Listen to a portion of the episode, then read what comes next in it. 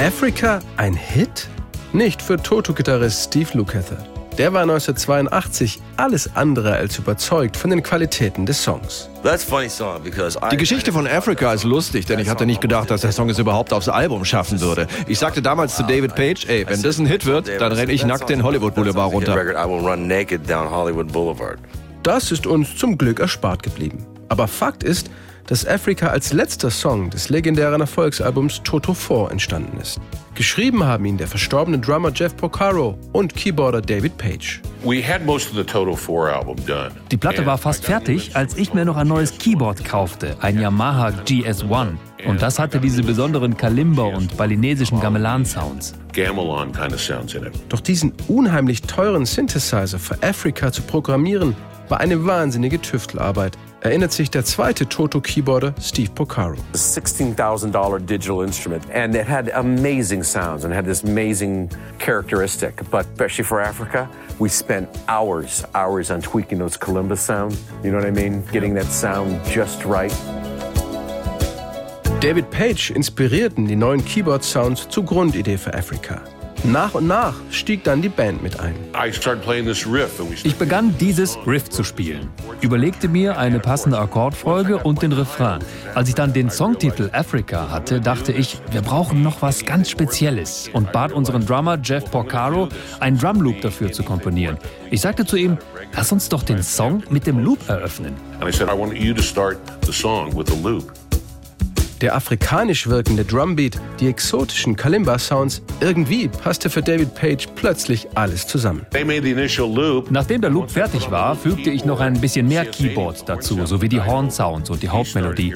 Dann kam Steve mit ein paar wirklich tollen Gitarrenparts daher und Dave Hungate mit der Basslinie. Alle waren sehr kreativ. David Page holte sich viele Anregungen für den Text aus der Zeitschrift National Geographic. Er selbst war zwar noch nie in Afrika gewesen, wollte aber immer schon mal dorthin. So entstand die romantische Geschichte über einen Mann, der sich zwischen der Liebe zu einer Frau und der Liebe zu Afrika entscheiden muss. Reading a lot of National Geographic is what I was doing. I got a lot of stuff from poetically paraphrasing uh, some of the things, and I had, uh, you know, read some books and stuff, and was kind of romanticizing about going to Africa.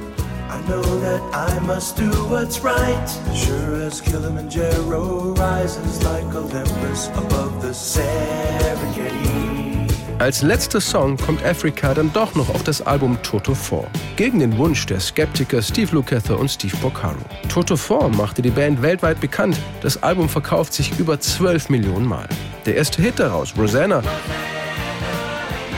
wird bei den Grammys 1983 zwar als Single des Jahres ausgezeichnet, Africa schafft es aber als einziger Toto-Song auf Platz 1 der US-Charts. Die Band Weezer feiert 2018, also 35 Jahre später, mit ihrer Coverversion von Africa noch einmal einen großen Erfolg.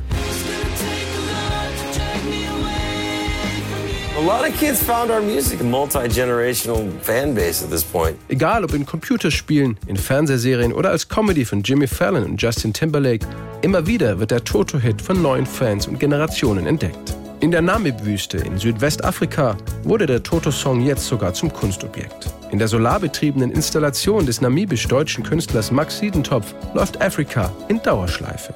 Die Sogkraft der Studiospielerei von David Page und Toto ist bis heute ungebrochen. I hear the drums echoing tonight, and she hears only whispers of some quiet conversation.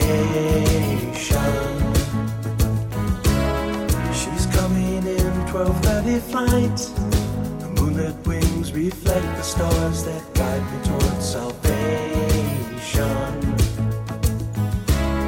I stopped an old man along the way Hoping to find some old forgotten words. or ancient melodies.